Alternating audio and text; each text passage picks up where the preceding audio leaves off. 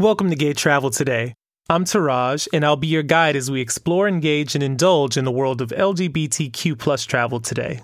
The stresses of this pandemic has been overwhelming for a lot of us, and I can imagine that self-care is going to be a top priority once restrictions are lifted and it's safe to travel again. For all of you out there that's going to be focusing your next vacation on a little, wait, hold on. Let me rephrase that. A lot of R&R. Some of the highest rated spas in 2019 span from Bora Bora to Beverly Hills, so there's a lot of available options. If international travel is not in your near future and you want to ease back into vacationing stateside, you may want to check out the highly rated Claremont Club and Spa in Berkeley, California, or Peninsula Spa in Beverly Hills. A big part of travel is exploration, but self care and relaxation are equally worthy reasons for travel once resorts open up again. And a major plus for planning a little self pampering is that you'll be helping American tourism get back on its feet. Tell us about your favorite U.S. spa on social media by hashtagging Gay Travel Today and Sagi Travel. Also, follow me on Instagram at Teraj08, that's T E R A J 08.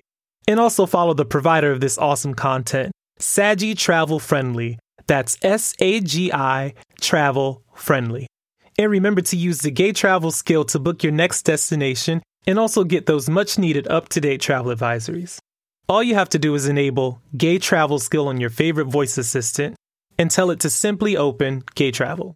I'll catch you tomorrow, so bon voyage wherever you are.